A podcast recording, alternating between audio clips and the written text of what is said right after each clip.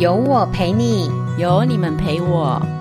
本系列节目由卫福部社家署、彰化县政府、彰化县启智协进会、乐说医学专业团队共同制播。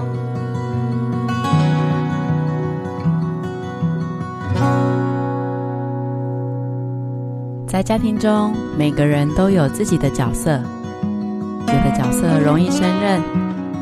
有的角色复杂又沉重，但每个人都在试着扮演最好的自己。你已经好努力，好努力了，让大家陪你一起吃饱睡好，看见自己，拥抱自己，让我们一起并肩往前走吧。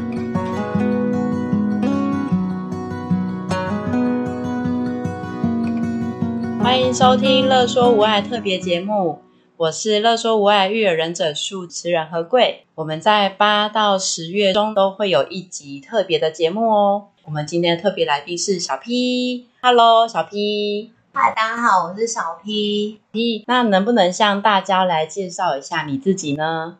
嗯、呃，大家好，我是小 P，然后今年三十三岁，职业是学校的辅导老师。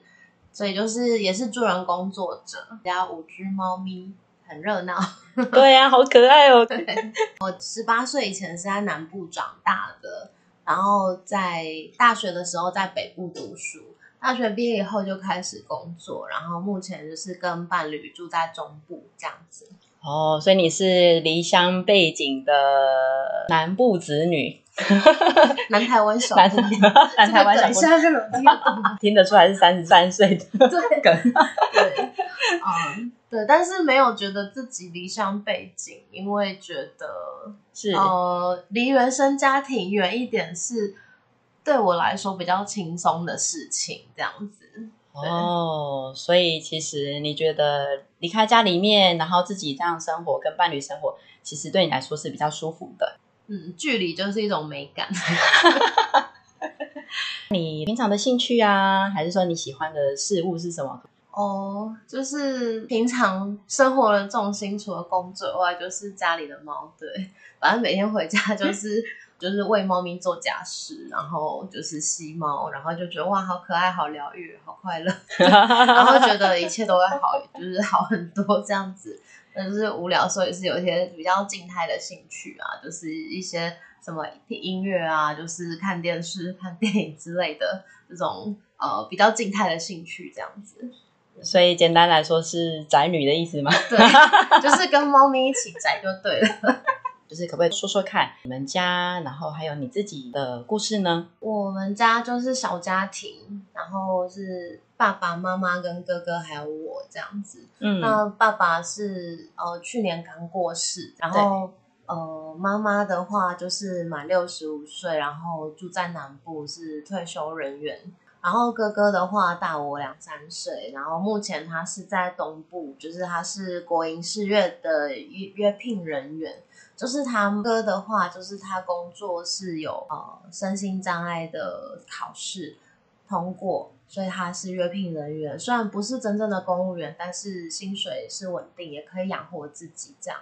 嗯，然后哥哥他现在三十几岁，他是在三十岁的时候才通过呃。就是心理鉴定，就是那时候，对，就是当时候去读了复健咨商研究所，然后呃，在课程里面就越学，然后去实习，然后呃，一跟一些个案接触，就觉得，哎，怎么觉得哥哥好像也也就是这样子，有一些自闭症的一些特质，只是他比较轻度，所以后来哥哥在三十岁的时候，因为我读了研究所，才请爸爸带他去做鉴定，然后。就确确认就是有自闭症轻度的身心障碍证明这样子。嘿，嗯，呃，刚刚你在提到家庭的时候啊，你有提到了就是你们家人的一些职业，可是我有发现到你在哥哥的职业上其实有叙述的比较多一些，所以在这就是就业的部分，是不是有比较多故事？因为你在这边有说的比较多一些。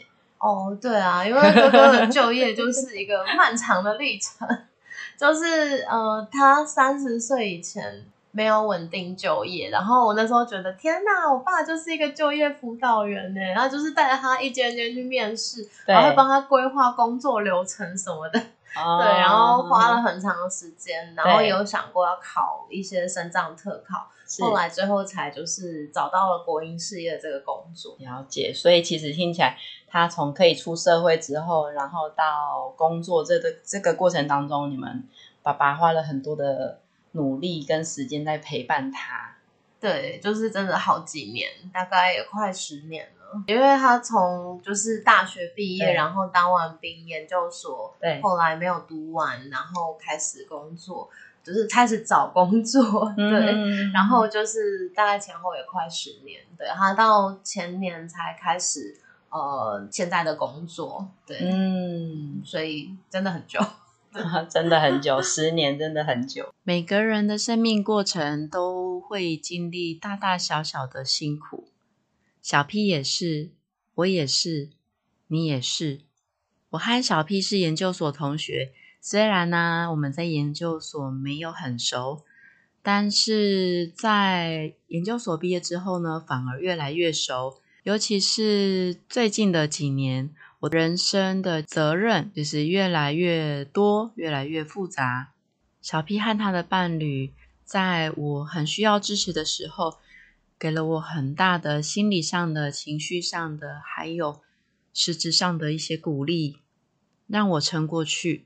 小 P 曾经跟我说过，人的情绪本来就不会一直是很平稳的，它是会变动的。我们每个人每天不同时间，其实都会有不同样的情绪。那影响小 P 情绪的来源，大多都来自于哪里呢？如果说你有像比较可能负向的情绪的来源，那些来源都来自于哪里呢？哦，跟一般人比较一样的，就是大家都会有一些原生家庭的困扰吧。就是呃，原生家庭，我们生下来的爸爸妈妈的家庭。呃的困扰，还有现在的伴侣的家庭，然后还有工作啊，或者是财务啊、生涯规划这种 柴米油盐酱醋茶的，对对对，就是大概就是一些比较常见的。其实我大概也都会有，我也是个普通人。对，对，你知道我每次我把智商辅导背景的同学看作是神圣人，你知道吗？就是我我们都都是普通人，也会有一些很废的时候，对。然后，呃，那比较我会特别提出来的，应该是跟家庭有关的困扰。原生家庭对你的情绪的可能有一些影响，是比较比例比较重一些的，这样。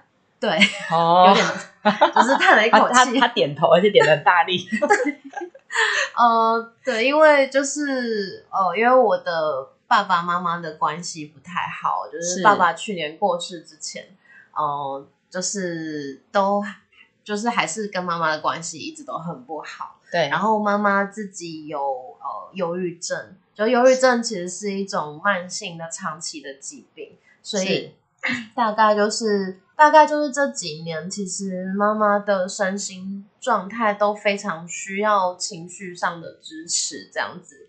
不过同时，大家可能觉得忧郁症就是每天躺在床上啊，会哭哭什么之类的。不，同时我妈也是一个惹怒别人的高手，就是 大家听完她的事迹都会觉得哇，你妈妈真的好会惹怒别人哦，她怎么那么擅长惹大家生气呢？对，就是所以我每次在跟她沟通的时候就很无奈。例如说，呃，大家比较可以理解就是。呃，就是女孩子嘛，都很怕被问什么体重啊。我妈就会每次看到我就问我说：“你现在体重几公斤？”真的是，然后或者是哎，你现在薪水一个月多少？这种惹怒别人的问题，这个完全就是过年过节的时候最讨厌亲戚问的一些问题。所以就是，呃，就是因为他妈妈的一个个性，所以爸爸没有不太愿意陪伴他。是对，然后呃，我这是我原生家庭里面。很大的一个负担的情绪，这样是说爸爸妈妈可能感情比较没那么好，然后又妈妈有那个忧郁症的这个疾病，所以就是对整个家庭来说是负担比较大的。对你来说，会让你会有什么样子的被影响？呃，就是会很长，妈妈会突然打电话来，嗯、然后就会说，哎、欸，我最近怎样怎样，我上就是上个月怎样，我觉得身心状况很不好，我觉得我快要死掉了等等的，嗯、然后可能你又没有办法挂他电话，然后又很怕妈妈，就是因为我住中部，妈妈住南部，又不是一个很近的距离，就很怕她随时会出事，然后因为爸爸妈妈也没有住在一起，虽然是一个可能。呃，骑车还是十几分钟会到的距离，但是就没有住在一起，所以我就会有、嗯、有一几年一直觉得很焦虑，就是妈妈会不会自己在家里面想不开，或者是做了一些傻事之类的，或者是可能妈妈就会呃说啊，我今天生病啊，你都没有来照顾我啊什么的，然后呃你都没有关心我等等的一些。呃，所谓现在很常听到人家讲的情绪勒索嘛，就是情绪勒索，对，完全就是教科书上会有的，嗯，范本，嗯，哦，所以其实真的听起来压力很大呢。如果你又人在人在远方，又听到这样子的这样子的话，其实都会很担心，会很焦虑，嗯、会感觉到有压力。除了爸爸妈妈之外呢，那哥哥呢？哥哥跟你们家里面互动还好吗？可能要先讲两个比较特别的状况。嗯，就是第一个特别的状况，是因为我哥哥并不是很容易被辨识出来的自闭症者，所以他是一直到三十岁，然后才有呃去做鉴定。所以在三十岁以前，我都二十几岁，我一直觉得。哥哥就是个性很奇怪，很难沟通，但是就是不不知道他其实是需要一些呃，就是适合他的协助，所以那时候其实蛮容易不谅解，嗯嗯、而且比较不会像一般的身障者的手足会觉得啊，呃，可能他就是呃有障碍的。我那时候从小到大其实不太有这个感觉，所以很多情绪会从这里呃有很负面的一些。感觉这样子，这是第一个。嗯嗯、然后第二个部分是因为呃，就是我跟哥哥的年纪，在到了哥哥可能开始国小、国中进入青春期的时候，开始对。呃，异性的身体很好奇，对。然后那时候他在不尊重我的意愿的状况之下，对我有一些性骚扰，就是哥哥对我的性骚扰，还有性侵害未遂的一些行为。哦、对，然后呃，就是到十八岁以前，我住在家里的时候，哥哥也都住在家里，所以其实呃那时候让我感觉很不舒服，而且会有一种不知道他会不会可能突然跑到我房间啊。或者是突然就是在哪里，就是想要乱碰我的身体这种的，嗯、哼所以呃那时候其实蛮多负面的情绪会因为这两件事情，呃然后反复的让我觉得很低潮，或者是呃不知道该怎么办，这个可能是跟其他人会稍微有点不一样的这样子。哇，所以你的家庭的成员每一个都是你的压力来源，可以这样说，就是大家都各有各的状态。对，哦，叹一口气，又叹一口气了。所以，我们照顾猫咪还比较轻松一点点，至少它们长得很可爱吧？你是怎么样去度过这么长的一段时间的情绪低潮？哦，就是。真的还要花很多时间去整理的，然后也不是说马上就可以改变，有时候是真的很多的天时地利人和。哦，就是我们大学开始读大一大二的时候，我们的教授就会说，你如果就是想要读心理系，你一定要先去被人家咨商，就是你要去找一个心理师，然后跟他说你的困扰是什么。然后我们就心想，嗯、真的假的？还要讲什么？然后去发现，哎，怎么越讲越多，越讲越多。就是其实每一个人，就是不管生活上顺利或不顺利，大家其实好像都有一些大大小小的困扰。对，对对，所以就是发现，哎，原来那时候开始探索说，啊，为什么大学住在北部，妈妈打电话来我不想接？为什么每次想到哥哥的时候，心情就会很不好？开始慢慢的去了解这些问题，嗯、所以我觉得那时候开始接触。呃，智商心理师个别智商，我觉得算是一个开端。那后后来因为毕业以后开始工作，就没有继续。然后一直到去年才又开始做付费的心理智商，就是一次可能要一两千块，但是呃持持续一段时间，就有点像是呃大家为了想要让自己身材好或者是强壮，就是上健身房，然后就要付年费那种概念，就是让自己的心情、嗯、就是时不时就是呃做一些调试，或者是呃有点像让自己。呃，加强健康的那种感觉，对，对我觉得也还蛮不错的。所以付费的心理咨商，我觉得目前也是还蛮符合我的需求，嗯、可以让我比较能够度过一些低潮这样子。嗯，你在大学的时候去接受智商，然后那个时候智商是让你更了解你自己的情绪，这就因为这样子，然后就你的你的一些被家庭的影响的感受就。被解决了吗？哦、呃，其实那个时候真的还很年轻哎，对啊，是它是一个阶段一个阶段的。十八岁以前都是非常的生气，生气说哥哥为什么都不懂事之类的。对，对，然后呃，因为那时候也不知道他是呃身障者，嗯，对。嗯、然后后来大学的时候还是不知道，只是觉得哎，好像慢慢去整理。然后大学，因为哥哥就是对我性骚扰跟性侵害的事情，嗯，嗯，然后我有去接受一个研究访谈，然后后来访谈完，就是把自己的一些呃被侵害的一些心情状态讲出来，对。但是他只是访谈了解我的状况，但是他不会去治疗我或者是辅导我这样子。是，但是我觉得已经很算是一个新的进展了，嗯、因为以前小时候是都不敢讲，嗯哼，对。然后后来就是呃研究访谈之后，自己就是因为这些事情，然后本身比较喜欢一些静态的兴趣啦，就写了小说，对然后后来就是记录这一段过程。后来也觉得，哎，好像慢慢有比较。呃，能够让自己不要一直处在那个悲伤的感觉，对，我觉得我是一个很呃希望自己有能力的人。当我看清楚说啊，原来爸爸他也有他一些做不到的事情，然后妈妈也有，哥哥也有，然后我知道了，嗯、我觉得我就好多了。就是原来我看到他们的一些问题，我就会觉得。哎，好像真的不是只有我有问题，因为以前大家都会说我有问题，嗯、我不够孝顺，不够关心哥哥跟爸爸妈妈。对，所以后来整理完那个小说以后，觉得嗯，好像好好一点了，但是还是只是一部分而已，后面还好长。嗯，还有很长很长的嗯困难要面对。哦。呃，有转折，其实反而是因为爸爸过世。嗯，爸爸过世的时候，我妈妈因为就是呃忧郁症的关系，她也没有办法来处理爸爸的后事。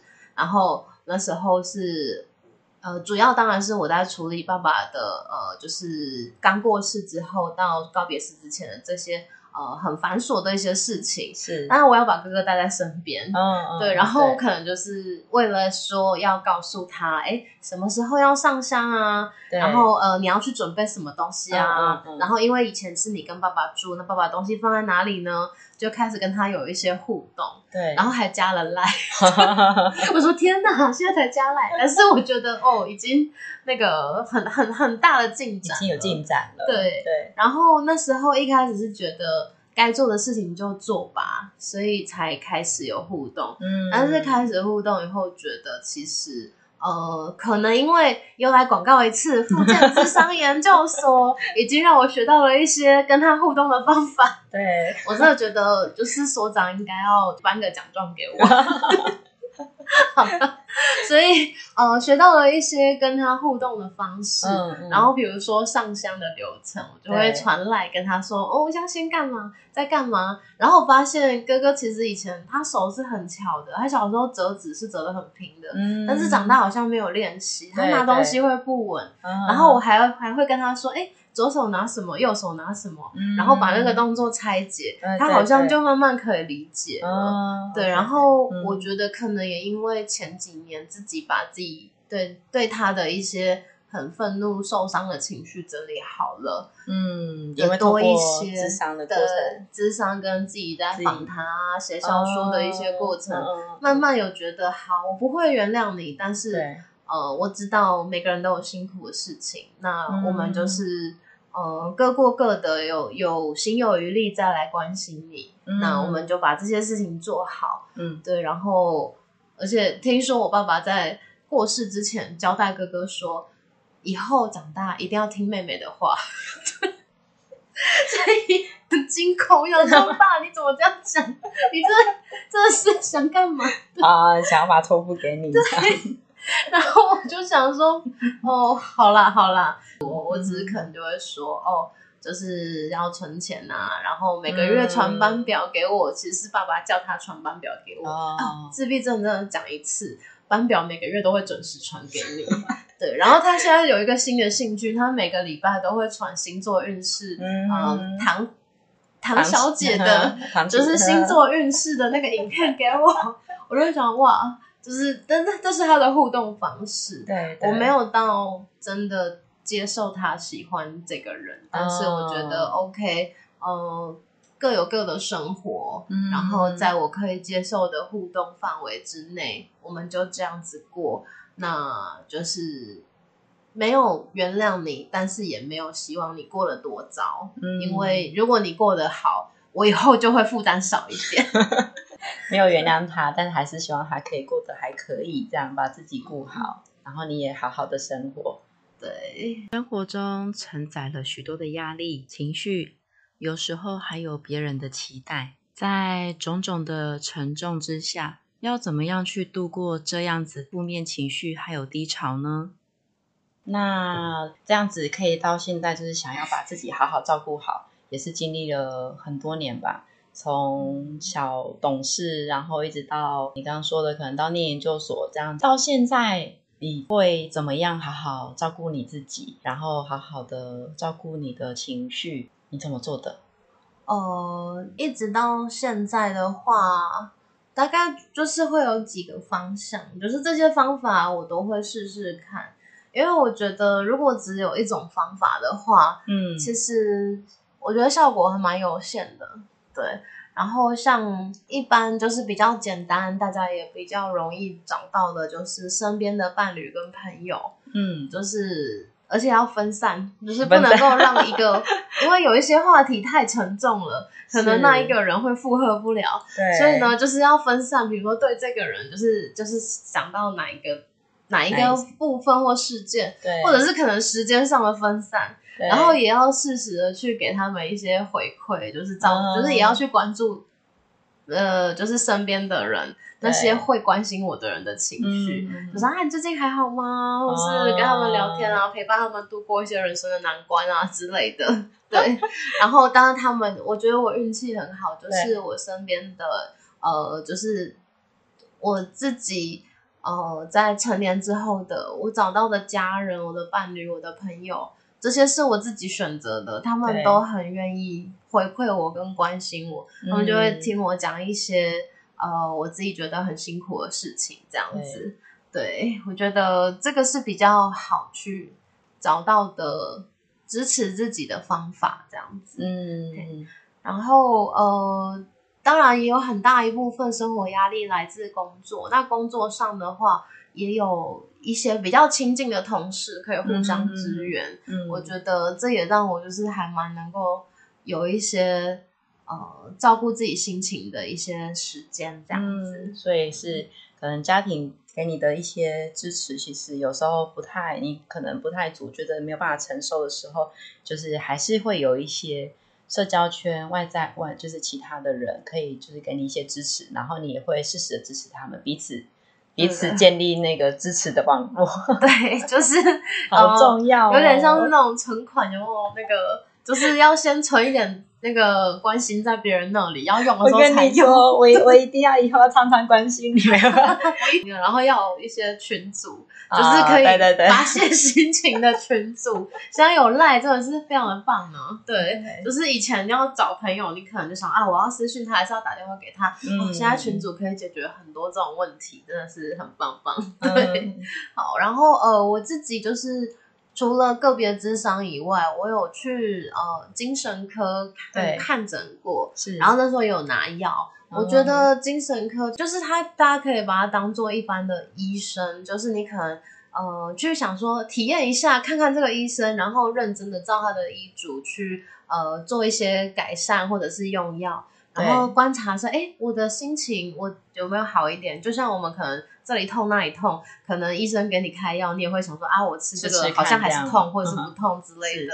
对，那。呃，我觉得那时候看精神科，对，经验也还不错，然后医生人蛮好的，就是很、嗯、很好聊，对，刚好找到就是有合拍的医生，对对对，然后呃，但是吃药以后觉得，哎，好像呃没有什么特别的感觉，对，可能因为、嗯、我不知道是因为我是可能心情对生活的真实状况没有很大影响的人，嗯、不会有什么严重的失眠啊或者其他的问题，所以就后来我就。有点懒得去拿药，也是因为疫情啊，嗯、就想说啊，要去医院好危险啊，嗯、疫情啊之类的，嗯、就没有再去拿药了。对，那就后来就是以智商为主这样。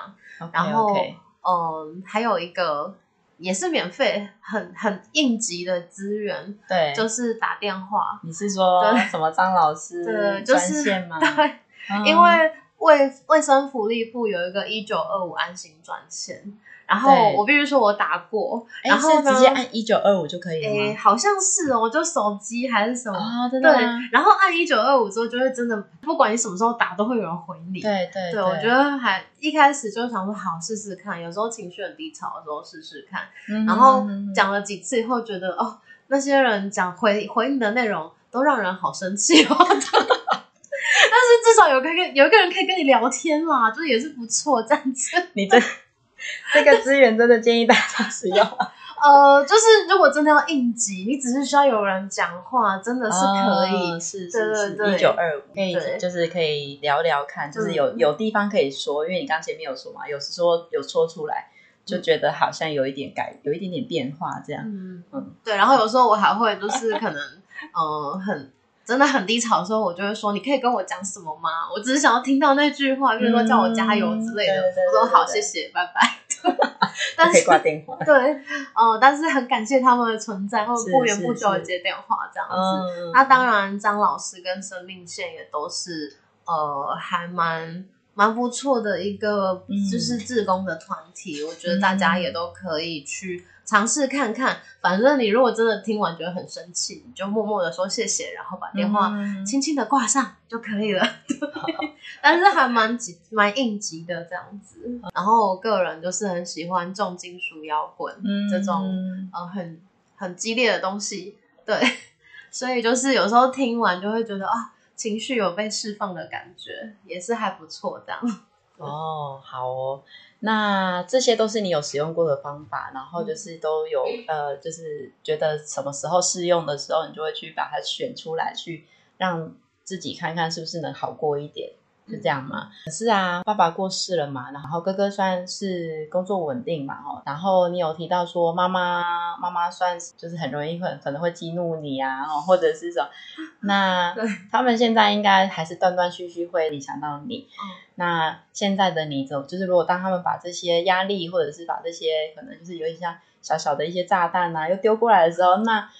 现在的你有就是用什么方法去接住，或者是去去拆这些炸弹呢？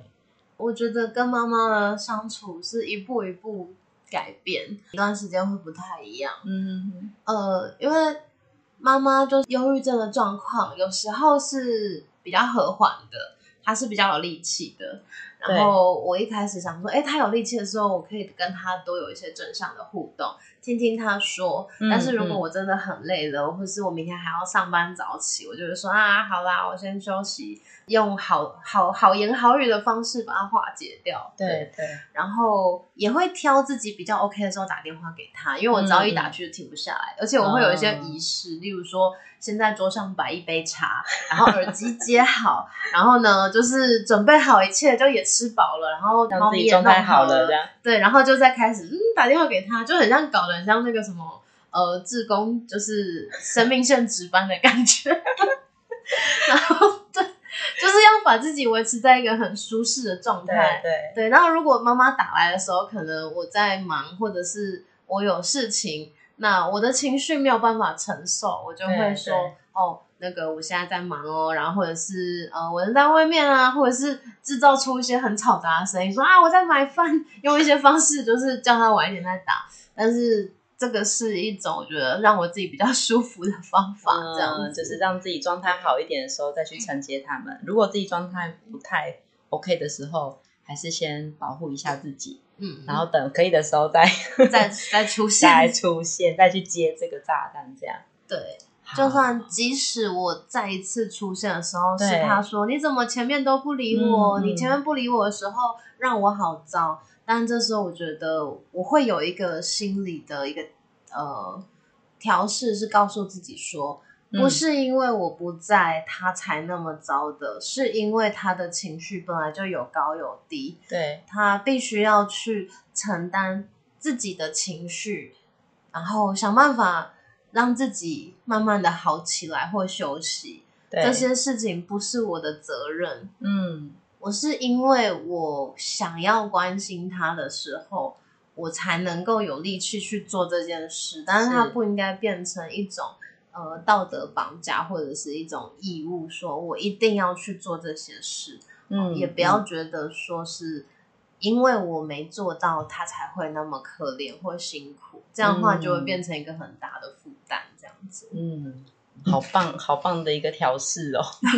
我现在也还在学习，就是大家都需要时间，也是对。但是这个是前面一段的部分，对。然后到后面最近呢，就是我发现妈妈有一个循环，她的循环就是她状态好，然后跟我聊天。然后聊天又开始对我越来越多的一些惹怒我的言论，啊、或者是要求，或者是说，啊，你赶快调回台南啊，等等的。嗯、然后呢，我就会觉得，呃，一开始好言好语的讲，后来发现不行，他好像就是一直很执着，嗯，要求我要做到那些事情。嗯嗯、然后后来我就会说，我不行，你的这些要求是你的想法，但是我不认同，我没有办法做。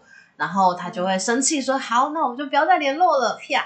然后就会大概消失个两三个月，然后两三个月后就会像没事一样的再回来出现。后来最近发现这个循环好像一直不断的在发生，对，所以我就发现这样子好像对他来说并不是一个很适合的方法，嗯、因为他并不会因为我对他正向的互动我觉得好一点，嗯、而是他会一直的循环，而且会一直消耗我的能量，所以我现在还正在。思考有什么新的方法可以跟他互动，嗯、对，哦、所以那个方法是一直在改变，一直在调整。即使我已经跟他认识了三十年，我还在调整。嗯，辛苦你了，真的。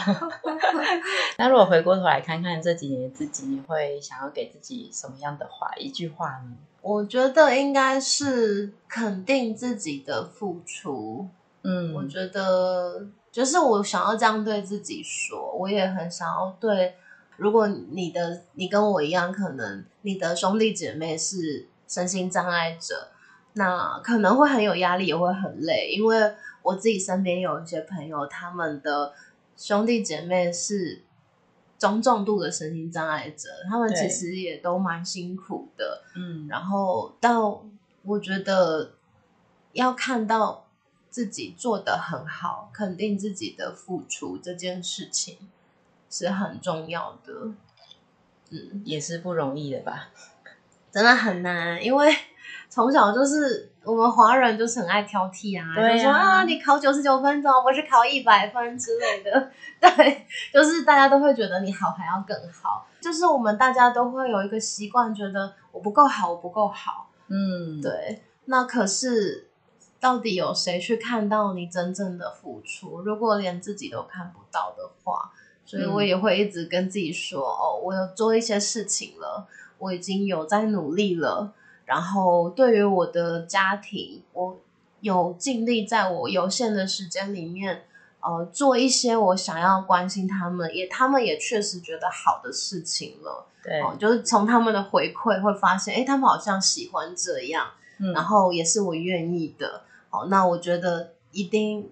要多给自己肯定，虽然说有时候我也很常会忘记啦，但是就是要再记得自己提醒自己，记得肯定自己，然后记得自己已经很努力、很努力了。对，而且因为我们都很多人会因为太负责，把很多不属于自己的任务揽在自己身上。例如说，我妈常会说：“你去跟你爸说，你去跟你哥说什么什么什么，叫他们怎样怎样怎样。”嗯，但是那不是我的责任。嗯，那是妈妈该去做的事情。对，因为那是他要想要传达的事情。对，嗯、哼哼或者是说，呃，没有，因为父母生了子女，所以照顾身心障碍者原本应该是父母的责任。嗯，那手足之间其实是可能基于一些很深厚的感情，对，所以会想要去帮忙他。嗯哼，但是呢，我觉得不应该是一种道德上。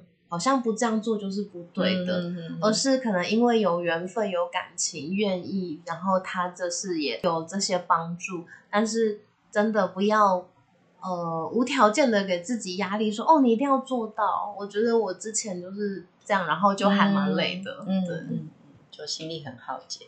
嗯，很谢谢小 P 愿意将他的生命故事在节目花了很多时间叙说。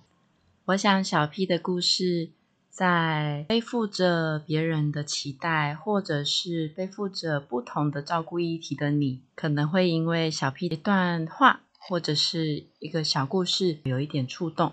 有时候我们下意识的扛起不属于自己的责任，有时候还会觉得自己做的不够好。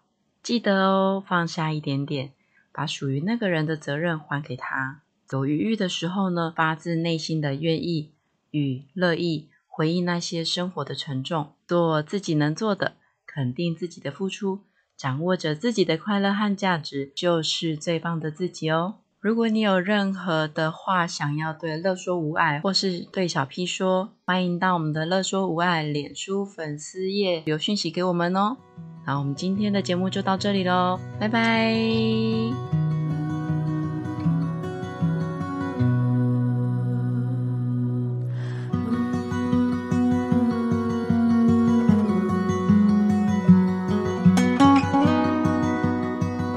本节目为一百一十一年度彰化县身心障碍者双老家庭支持整合服务计划。